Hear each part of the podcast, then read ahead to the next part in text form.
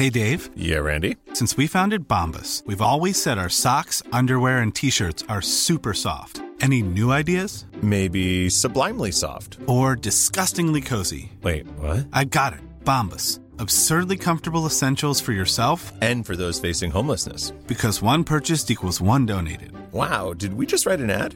Yes. Bombas. Big comfort for everyone. Go to bombas.com slash ACAST and use code ACAST for twenty percent off your first purchase. Quality sleep is essential. That's why the Sleep Number Smart Bed is designed for your ever-evolving sleep needs. Need a bed that's firmer or softer on either side? Helps you sleep at a comfortable temperature? Sleep Number Smart Beds let you individualize your comfort, so you sleep better together. J D. Power ranks Sleep Number number one in customer satisfaction with mattresses purchased in-store. And now, save forty percent on the Sleep Number Limited Edition Smart Bed for a limited time. For J D. Power twenty twenty-three award information, visit jdpower.com slash awards. Only at Sleep Number stores or sleep number dot com.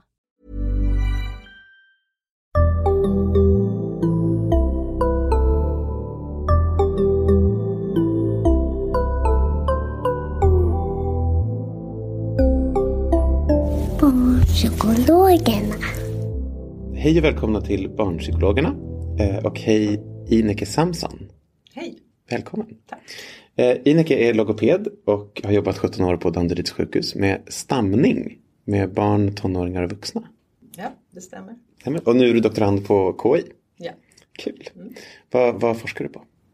Jag forskar på stamning och jag forskar på stamning hos tjejer och killar. Så jag eh, undersöker om det finns någon skillnad i stamningssymptom och sätt att hantera stamning hos tjejer och killar. Och framförallt i tonåren. Okej. Okay. Mm. Eh, spoiler, finns det någon skillnad? Jag har ju kommit halvvägs i doktorandstudierna och det jag har sett hittills det är att tjejer i tonåren som stammar, de tycker att det är mycket jobbigare att stamma mm. än vad killar i tonåren som stammar tycker. Okay. Så den skillnaden finns. Okay. Att de verkar lida mer av sin stamning och hantera stamningssymptomen annorlunda än vad killar gör. Mm. Det där är superintressant, det ska vi komma tillbaka till mm. med hur man hanterar stamningen. Ja. Ja. Ja, men kan du inte börja med att berätta lite vad stamning är? Alla vet ju hur det låter, men liksom, kan man säga någonting mer? Ja, stamning det är ju ett, en störning i talets flyt mm. som gör att talet hackar upp sig och, och, och, och, och, och, och låter på det här sättet. Eller så kan det stanna helt så att man får en blockering på det här sättet. Mm. Um, och uh, stamning utvecklas hos barn vid två till fyra års ålder eller utvecklas, det debuterar hos barn två till fyra år. Och för några barn så blir det här bestående uh, och för andra så försvinner det av sig självt. Mm. Um, så att uh, det är en, i grunden en talflytstörning. Mm. Finns det en tydlig gräns mellan vad som är normalt talflyt och när det liksom blir att du kallar stamning? För alla, tänker jag, hakar upp sig när man pratar. Mm. Det atypiska, det icke-vanliga, det är ju att man tar om till exempel precis starten av ordet. Så det är inte så typiskt att säga b- b- b- bil. Just det. Det är mer typiskt att säga bil, bil, bil. Just det. Att liksom leta efter ordet, det hör man ju liksom. Mm. Det är inte så typiskt att säga, eh, titta där åker en b- bil med den här typen av blockering. Det är inte så typiskt utan det, börjar, det reagerar ju lyssnaren på som, oj det där lät ju annorlunda. Så att det, distinktionen är liksom ganska tydlig ändå. Mm. För det, vad, vad, det är det där med att man fastnar på början på vissa ord. Mm. Går det att säga någonting om vilka ord man fastnar på? Är det liksom oftare substantiv än det är verb? Alltså går det att säga någonting om? Ja, det frågar vi ju alltid i behandling. Vilka, vet du vilka ord du kommer att fastna på? Är det några typiska ord du har liksom, som där du vet att de här är svåra? Det är inte så att det är ordklasser. Utan mm. det är snarare så att det är vilken typ av, vilken typ av ljud du gör i början av ett ord. Till exempel ljud som har mycket kraft. Mm. B till exempel, eller P, det har ju ganska mycket kraft. Mm. Så det finns eh, den gruppen av ljud som kan vara lite mer drabbade. Okay. Men det kan också vara längre komplexa ord som är svårare. eh, och som man oftare stammar på. Mm. Så det handlar mer om ljudtyp eller eh, fonemtyp och komplexitet i ord, alltså längden på ord. Mm. Men inte, inte typ av ord när det gäller liksom ordklasser och så. Mm. Mm. Men det, man, man har inte kunnat se en generell trend att det är nästan bara de här tryckstarka ljuden som är svåra, utan det kan finnas en, det finns en jättevariation på det också. Mm, okay. Du sa ju du lite att det var vanligt, började vid två, fyra år mm. någonstans. Mm. Ungefär hur många barn är det som, gör, som stammar mellan två och fyra år då? Det är ganska många. Så man har ju haft, gjort stora studier på det här. Både, ja, framförallt i Australien har man gjort stora studier med många små barn som ingår. Och då har man sett att mellan fem och tio procent mm. börjar stamma i den åldern. Mm. Och hur många fortsätter sen då? Det är en sjuttiofem till åttio procentig spontan läkning hos de här barnen. Så mm. det är ganska få som fortsätter att stamma. Och tittar man på tonåringar och vuxna och ser hur många som stammar där, så är det mellan noll komma sju och en procent. Just det.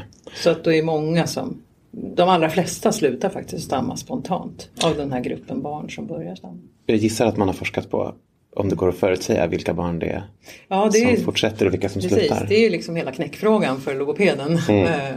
för att kunna skilja ut de barn som man bedömer har en risk för fortsatt stamning. Så att det finns ju en del faktorer som vi undersöker noggrant. Ärftlighet är ju en sån, mm. en av de faktorerna. Det vill säga att om det finns i familjen så är det större sannolikhet att man kommer fortsätta ja, stamma. Precis. Mm. Precis. Och sen några andra ytterligare faktorer som vi tittar på. Men det, vilka är det? Vilka andra faktorer i sig? Det är ja, dels det här med ärftlighet. Mm. Vi tittar ju på om barnet är pojke eller flicka, eftersom forskning säger att pojkar har större, liksom löper större risk att fortsätta stamma. Mm. Okay. Så det är en riskfaktor. Kön. Mm. Eh, om man samtidigt som man börjar stamma har eh, otydligt tal. Mm. Generellt otydligt. Alltså man är svårt att hitta att det är väldigt eh, o- odistinkt. Att man har svårt med de här ljud, ljudbildning. Mm. Så det, att man har det sen innan man börjar stamma. Alltså. Ja, eller liksom innan. Ofta börjar man ju stamma när man börjar prata. Mm, så att det kommer liksom samtidigt. Så det är en riskfaktor. Om barnet är fem år och börjar stamma så är det en riskfaktor. Att, att liksom debuten kommer senare. Mm. Så det händer det att du debuterar ännu senare än fem år? Det händer. Det händer att jag träffar barn som är tolv år och säger och just har börjat stamma. Mm. Och då är det en riskfaktor såklart för att man inte kommer spontan Läker. sluta. Ja, ah, okay. precis. Mm. Det är inte okay. vanligt att man börjar stamma när man är äldre, men eh, det förekommer. Mm. Så det är mitt område som är autism då, då brukar man säga att det är tvärtom. Desto tidigare man börjar, desto tidigare man märker autismen, ja. desto sämre prognos har man. Ja. För det tyder på att man är liksom lägre fungerande. Liksom. Ja. Men här är det tvärtom då, att desto tidigare man debuterar desto bättre prognos. Ja, precis. För det är, det är vanligare att gruppen två till fyra år som börjar stamma, att de också blir av med sin stamning mm, okay. ganska kort. Har man stammat länge, alltså ju längre man har stammat, låt säga att man börjar stamma när man var tre år och så har man fortsatt att stamma tills man är fem. Då ser man det som en riskfaktor också. Att man har stammat, ju längre man stammar desto större, mer ökar risken att man behåller sin stamning helt enkelt. Okej, okay, vad, vad är kort tid och vad är lång tid i de här sammanhangen? Vi brukar titta, räkna med sex månader. Så att man kan vara lugn och avvakta i sex månader om det inte finns andra riskfaktorer förstås. Så att så man låter det liksom pågå ett tag innan för att se hur det utvecklar sig helt enkelt. Så mm. sex månader ungefär. Men man kan stamma upp till tre år. Utan att, det, utan att man är utanför normalvariationen så att säga. Om man stammar längre än tre år. Då börjar det bli liksom. Mm, då, då är det lite mera risk att man fortsätter att stamma. Mm. Okay. Så någonstans mellan sex månader och tre år. Eh, så är det ändå normalt. Att man stammar. Som litet barn alltså. Ja. Men sen, ju längre man stammar desto större är risken att man fortsätter att stamma. Mm. Skulle du vilja säga någonting ändå som när man som förälder eller lärare bör ändå liksom flagga att det här barnets stamning borde vi söka hjälp för? Ja, absolut. För det där är vi också väldigt eh, angelägna om att eh, informera om. Mm. Både till föräldrar och lärare. Mm. Så om jag börjar med föräldrar till exempel. Jag börjar med föräldragruppen då. Mm. Eftersom det är vanligast med dem, att barnen börjar stamma när de är så små. Så, skulle, så säger vi alltid att det är viktigt att man söker hjälp om föräldrarna är oroliga. Oavsett om barnet har stammat i en månad eller två dagar. Ja, men oro är, då ska man söka hjälp. Är barnet besvärat av stamningen? Så att barnet börjar liksom undvika eller är ledset. Mm. Tycker att det är jättejobbigt. Eh, visar på eh, negativa känslor för att han eller hon har börjat stamma. Då tycker jag man ska söka hjälp. Absolut. Mm. Eh, har barnet stammat i mer än sex månader? Då tycker jag man ska söka hjälp. Finns det ärftlighet så tycker jag också man ska söka hjälp. Eh, ser, ja det kanske är lite svårare. Det kan vara svårt för föräldrar att följa stamningsutvecklingen. Men är, har barnet stammat över, över en period? Och man märker att stamningen liksom ökar eller förändrar, förändrar sig, låter annorlunda.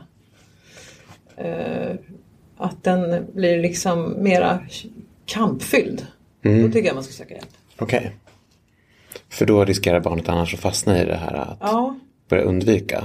Ja, ord. Eller det är en riskfaktor att stamningen förändras och blir mer kampfylld. Mm, okay. Så det vanliga är ju att stamningen uppstår mer och mer sällan. Mm.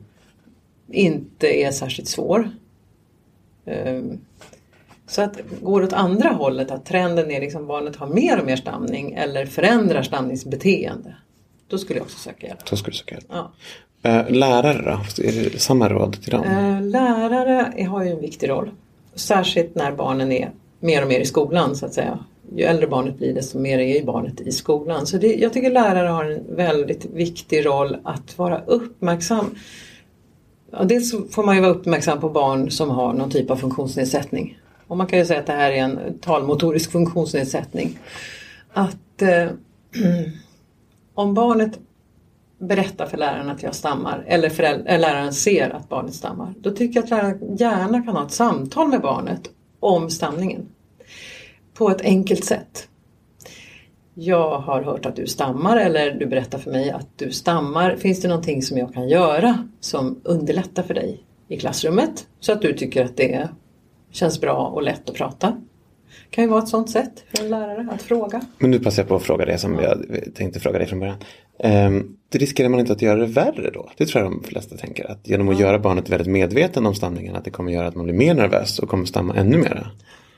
De flesta, de allra flesta som får den frågan som stammar, de tycker ju att det känns skönt att prata om stamningen. Så att för det... de vet redan om att de stammar. Ja. Så det är inte som att de får reda på något nytt av att någon Nej. annan säger att man märkte. Nej. Så det är dels det. Föräldrar brukar också ibland komma in med den oron. Ska jag verkligen säga någonting? Ska jag säga ordet stamning? Eller kan vi inte säga någonting annat så att inte barnet hör ordet stamning? Men det där brukar vara lite snarare kontraproduktivt än bra. För att om vi tar det lilla barnet som stammar och tycker att det är jobbigt, då är det väldigt viktigt att få bekräftelse av föräldrar på någonting som ett litet barn tycker är jobbigt. Det tycker även större barn. Så har man jobbigt med någonting och föräldrarna inte uppmärksammar det, så blir det som ett område som i värsta fall riskerar att bli ett tabuområde. Och då är det mycket bättre att sätta ord på det. Att man hjälper barnet att sätta ord på, oj, där fastnade du. Eh, var det svårt att få fram det ordet? Att säga någonting om att det hände. Mm. Det rekommenderar vi alltid. Mm, det är mycket bättre att prata om det än att inte prata om det. Mm. Förlåt, du tog jag bort dig från vad, vi, vad Nej, du skulle säga. Nej, men det är samma sak med lärare faktiskt. Ja, men och när lärare, om de ja. ska liksom, en sak är ju att prata med barnet och liksom ja. försöka göra små anpassningar. Men mm. när ska man liksom söka vidare professionell hjälp? Det var det som var. Ja, som läraren, alltså, man kan ju faktiskt ställa en fråga. Tycker du att det är jobbigt att stamma? Eh, för får man den frågan eh, så kan man ju säga nej. Det behöver inte vara svårare än så. Men om man tycker att det är jobbigt att stamma och har förtroende för den som frågar, då kan man ju också få hjälp. Om man som barn inte vet annars hur man ska få hjälp, så kan ju läraren eller föräldern då i första hand eh, slussa en vidare till logoped. If you're looking for plump lips that last, you need to know about Juvederm lip fillers. With Juvederm Volbella X C and Juvederm Ultra X C, your lip look, whether it's subtle or bold, can last up to one full year with optimal treatment and no additional maintenance. Find a licensed specialist and see if it's right for you at Juvederm dot com today. That's J U V E D E R M dot com. Add fullness to lips in adults over twenty-one with Juvederm Volbella X C or Juvederm Ultra X C. Do not use if you have severe allergies or a history of severe allergic reactions, or if you're allergic to lidocaine or the proteins used in Juvederm. Tell your doctor if you have a history of scarring or taking medicines that decrease the body's immune response or that can prolong bleeding. Common side effects include injection site redness, swelling, pain, tenderness, firmness, lumps, bumps, bruising, discoloration, or itching. As with all fillers, there's a rare risk of unintentional injection into a blood vessel, which can cause vision abnormalities, blindness, stroke, temporary scabs, or scarring. For full, important safety information, visit Juvederm dot com. Since two thousand thirteen, Bombas has donated over one hundred million socks, underwear, and T-shirts to those facing homelessness. If we counted those on air, this ad would last over one thousand one hundred fifty-seven days. But if we counted the time it takes to make a donation possible, it would take just a few clicks. Because every time you make a purchase, Bombas donates an item to someone who needs it. Go to bombas dot com slash ACAST and use code ACAST for twenty percent off your first purchase. That's bombas dot com slash ACAST, code ACAST. Ready to pop the question? The jewelers at Blue Nile dot com have got sparkle down to a science with beautiful lab-grown diamonds worthy of your most brilliant moments. Their lab-grown diamonds are independently graded and guaranteed identical to natural diamonds, and they're ready to ship to your door. Go to Blue Nile dot com and use promo code LISTEN to get fifty dollars off your purchase of five hundred dollars or more. That's code LISTEN at Blue Nile dot com for fifty dollars off. Blue Nile dot com, code LISTEN. Vad, och vad gör ni då om man kommer till en logoped med sin stamning? Vad kommer ni göra? Om det gäller ett förskolebarn så träffar vi barnet och föräldrarna, gör en utredning av barnets tal och eh, lyssnar på föräldrarnas eh, oro, vad den består i. Och därefter så tar vi ett beslut om barnet eh, utifrån de här prognostiska faktorerna, de här riskfaktorerna jag pratade om förut. Så gör vi en bedömning, tror vi att det här barnet kommer fortsätta stamma eller tror vi att barnet eh, kommer sluta stamma av sig självt?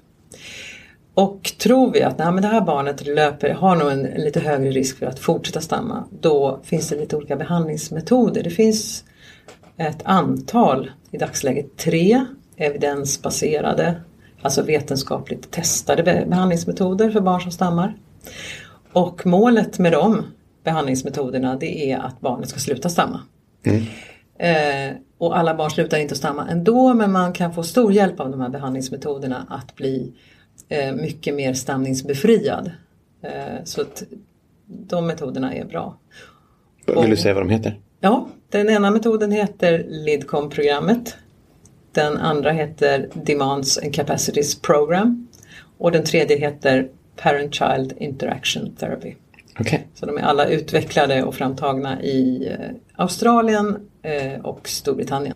Finns det något gemensamt liksom, de här tre evidensbaserade metoderna har? Liksom någon gemensam teorigrund eller gemensam metod? Uh, det är den här, den här Lidcombe-programmet. Eh, den eh, står lite för sig själv, för den, ut, i den så behandlar man eh, barnets tal direkt, så att man eh, förstärker barns eh, talflyt genom att ge barnet beröm. Mm. Så man förstärker liksom barnets vilja att vilja tala med flyt. Mm. Och sen genom eh, inte... Så det är ett operant betingningsmetod kan man säga. Mm. Så den står ut lite. Och då går man till logopeden och till sitter logopeden. Och pratar och gör det där? Ja, det är föräldern faktiskt som är behandlaren och logopeden eh, är coach. Just, föräldern. För man vill göra det här många timmar om dagen, ja, såklart. Just det. Ska föräldern, mm. Det här är förälderns eh, jobb. Eh, de andra två metoderna, de eh, utgår ifrån barnets miljö kan man väl säga. Att man vill förändra och förenkla barnets miljö så att man ska göra miljön så optimal som möjligt för barnet att utveckla flytande tal. Eftersom man vet att en viss typ av press, press, på, press och krav på barns tal kan, kan leda till stamning. Mm-hmm. Så vad är det man vill förändra där i miljön? Um, man lär föräldern att hitta interaktionsstrategier när det gäller tal, alltså kommunikationsstrategier uh, som är väldigt uh, kravlösa. Så, uh, stamning uppstår oftare när kraven ökar. Mm. Men om man tar bort kraven då och, inte sl- och slutar ställa öppna frågor till barnet och liksom, kommer de lära sig något nytt då? Eller blir det bara att de helt enkelt aldrig pratar och så märker man inte att de stammar? Ja, du menar språkligt? Att ja. De inte utvecklar språket? Ja, nej, att de, inte, de kommer egentligen inte bli av med sin stamning utan det är bara att de slutar prata helt enkelt. Nej, nej, nej. Det händer inte. Det händer inte. Man, man sänker kraven så, så mycket. Nej, det händer inte. Eh, Barnet kommer fortsätta att utveckla sitt språk och sitt tal, absolut. Så man sänker ju inte, man skapar ju inte en helt tyst miljö mm. där ingenting händer. Utan det är fortfarande tal och kommunikation som är viktigt i samspelet med föräldern. Mm. Det är bara det att man, man vet att stamning förekommer oftare när barnet är ivrigt, stressat, trött, eh, har mycket att säga. Det kan nästan alla föräldrar skriva under på. Att det blir mer stamning i vissa situationer och mindre stamning i andra situationer. Så man ska alltså som förälder göra mer av det man gör där man märker att barnet stammar mindre. Mm. Skulle det vara rätt att säga att man, liksom, man vill att barnet, man ska liksom komma in i de hjulspåren där man har talflyt och försöka ja. vara så lite som möjligt i, ta- i hjulspåren när man ja. har stamning? Det är, det är en riktig metafor. Ja. För nu kommer vi lite in på det här med vad som händer antar jag om man inte behandlar, att man börjar utveckla de här ja, undvikande beteendena skulle ja. man kalla det om man var... om man var psykolog. Ja, det kallar vi också. Ja, det är så. Undvikande beteende. Ja. Ja. Berätta lite om det, för det här är ju superintressant. Ja, det är intressant. Eh, undvikande beteende kan förekomma hos små barn, men det är inte lika vanligt. Eh, det förekommer mer och mer över tid. Inte hos, absolut inte hos alla som stammar. Men det kan vara... Eh, Det kan vara en strategi som barn utvecklar som sagt över tid. Och hos tonåringar är det väl mest vanligt skulle jag säga. Men även hos vuxna. Och det är ju liksom ett sätt att hantera stamningen. Att man känner att man inte kan kontrollera talet. Och så blir man stressad och rädd. Man blir liksom rädd för sitt eget tal. Och då utvecklar man saker som att man undviker kanske att säga vissa ord. Som man vet att de här kommer stamma på. Eller man undviker att gå in i specifika situationer. Man kanske inte eh, pratar framför klassen någonsin eller man in, räcker inte upp handen för man tycker att det känns alldeles för osäkert och otryggt. Eh, man kan undvika att eh, prata, alltså, man kan undvika att använda allt prat som man skulle vilja använda. Mm. Så man säger bara väldigt lite. Eh, Ja, det finns en mängd undvikande strategier som man kan utveckla över tid. Mm. Är det en del av behandlingen då att man måste sluta med de där undvikande strategierna? Ja. ja. Så att en del av behandlingen, och det gäller ju också äldre, lite äldre barn framför allt. För de små barnen har sällan utvecklat så sofistikerade undvikande strategier. Eh, men där är ju en del av behandlingen att lära sig att bli trygg i sitt tal. Att lära sig liksom känna tillit till sin egen förmåga att kommunicera. Med stamning. Med eller utan stamning. Men liksom att känna sig trygg med det. Även om jag stammar så Även kan jag prata. Stamm- precis, mm. precis. Och att eh, sluta med de här undvikande strategierna. Mm. Och blir du trygg med att, att du känner tillit till ditt eget tal.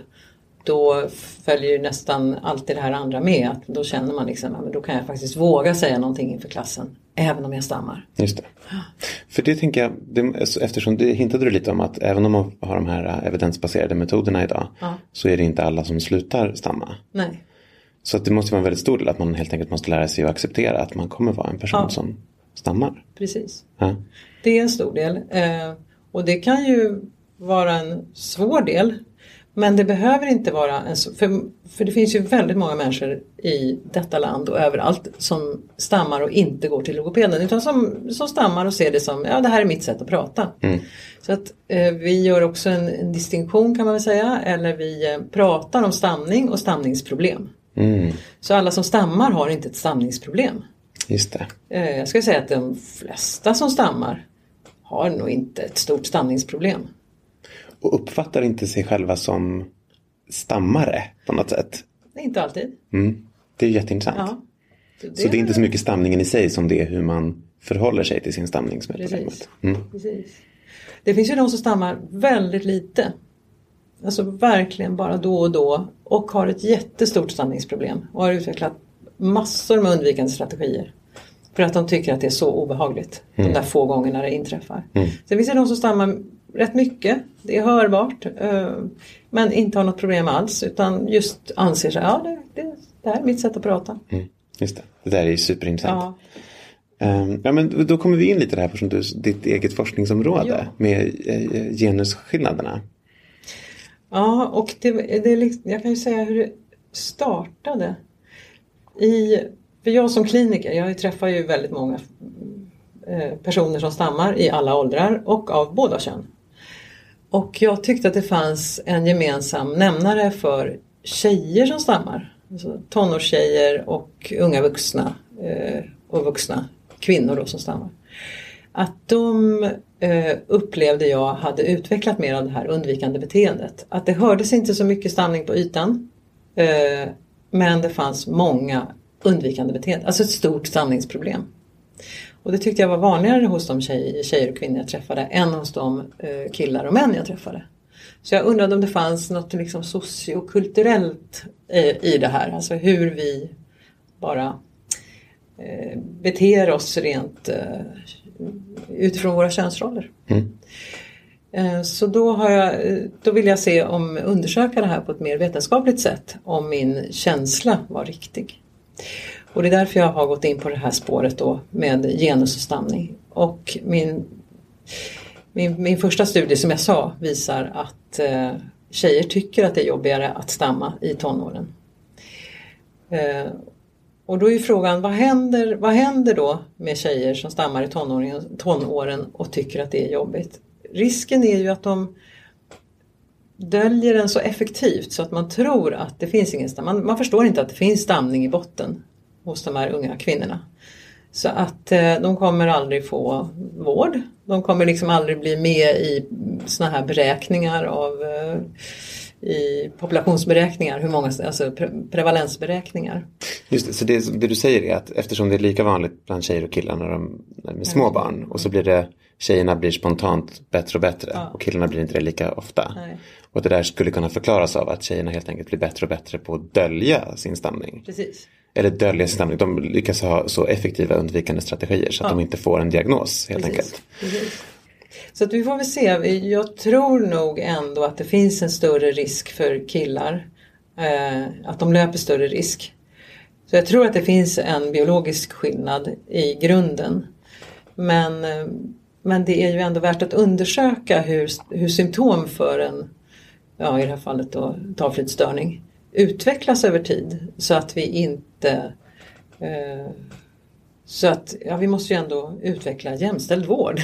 Så att alla ska få hjälp utifrån de behov som finns. Bara för att avsluta, vill du säga någonting om hur man ska förhålla sig när man träffar ett barn som stammar? Mm. Som man inte känner, om liksom bara hur man förhåller sig ja. Om du på ett barnkalas träffar ett barn och stammar. Vad ska ja. Man tänka på? Ja, var som vanligt. Det är liksom nummer ett. Var som vanligt. Eh, behåll ögonkontakten. Vänta och lyssna. Det brukar vara liksom det allra bästa. Så att eh, barnet ges tid liksom, att säga det han eller hon vill säga. Fastän eller trots att han eller hon stammar då. Så vad som vanligt, behåll ögonkontakten, vänta och lyssna. Eh, när jag frågar barn som stammar, hur vill du bli bemött? Då brukar barnen säga, var snäll. Det tycker jag är ganska bra. Var snäll. Så liksom var eh, vanlig. Det finns ingenting i den här behavioristiska femtiotalsidén om att man riskerar att förstärka stammandet om man är för snäll när barn stammar. Nej, Nej det skulle jag inte säga. Nej, bra. Vi, Nej, vi stryker den, ja. den oron. Ja, det tycker jag vi kan stryka. Um, Det, om du är förälder som sagt och så stammar ditt barn och kämpar med ordet, då tycker jag man ska sätta ord på det. Mm. Man behöver inte göra det jämt och ständigt, det känns ju också onaturligt. Men att man kan säga någonting, men det ramlar barnet och slår sig och gråter, då säger ju föräldern något direkt. Det här är liksom lite analogt, att kämpar barnet och tycker liksom man ser att den verkligen kämpar för att få fram ett ord, så måste man ju faktiskt benämna det och säga att det där var ett jobbigt ord, men vad bra, det gick, det kom ju fram till slut. Eller ibland kan det vara svårt att få fram orden. Man bara säger någonting om det, så att barnet känner sig liksom bekräftat. Mm, just det. Så det tycker jag absolut man ska göra. Om man är lärare då och har ett barn, jobbar med ett barn som stammar, vill du, vad, liksom, vad måste man tänka på? Är barnet ett, i lågstadiet, då skulle jag nog säga att sådana här saker ska man ta upp i utvecklingssamtalet med förälder och barn närvarande. Att läraren kan också sätta ord på det. Jag hör att du stammar ibland. Är det någonting du vill prata om till exempel? Eh, eller tycker du att det är jobbigt? Just det, inte förutsatt att barnet tycker att det är jobbigt. Nej. Just det. Och finns det något jag kan göra eh, för att underlätta för dig? Ganska enkla frågor. Mm. Och de där frågorna kan vi följa med också upp i eh, äldre åldrar. Ehm, när man är tonåring. Ja, det gäller ju liksom att hitta, ha ett förtroende mellan lärare och elev från början. Ehm, så det är ju liksom grunden till allt, förtroendet. Men att försöka skapa ett förtroende och att vara lite intresserad av den elev du har framför dig. Alltså liksom ställa, hellre ställa frågor än att inte ställa frågor, skulle mm. jag säga. Mm. Men naturligtvis på ett inkännande sätt. Men man, det viktiga är ju här att man inte riskerar att göra det värre genom att fråga. Nej, jag skulle verkligen säga att det, när vi inte frågar, det är då vi missar en massa saker. Jag, ty, jag, jag tycker att det är viktigt att ställa frågor. Och vill personen inte prata om det, då kommer personen säga ifrån att det där vill inte jag att du frågar mig om. Mm. Och då vet vi det. Då ska vi inte göra det. Mm.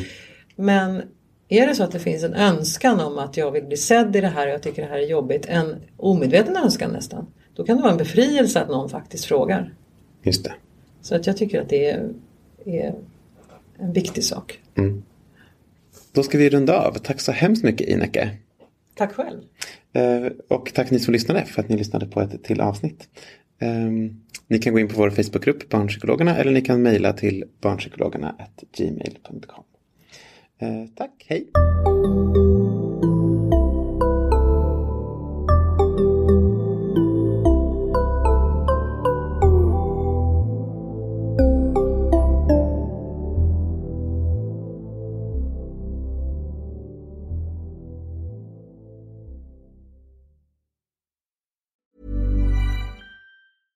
Imagine the softest sheets you've ever felt. Now imagine them getting even softer over time. That's what you'll feel with Bowl and Branch's organic cotton sheets. In a recent customer survey, ninety-six percent replied that Bowl and Branch sheets get softer with every wash. Start getting your best night's sleep in these sheets that get softer and softer for years to come. Try their sheets with a thirty night guarantee. Plus, get fifteen percent off your first order at bowl and branch dot com. Code BUTTERY. Exclusions apply. See site for details.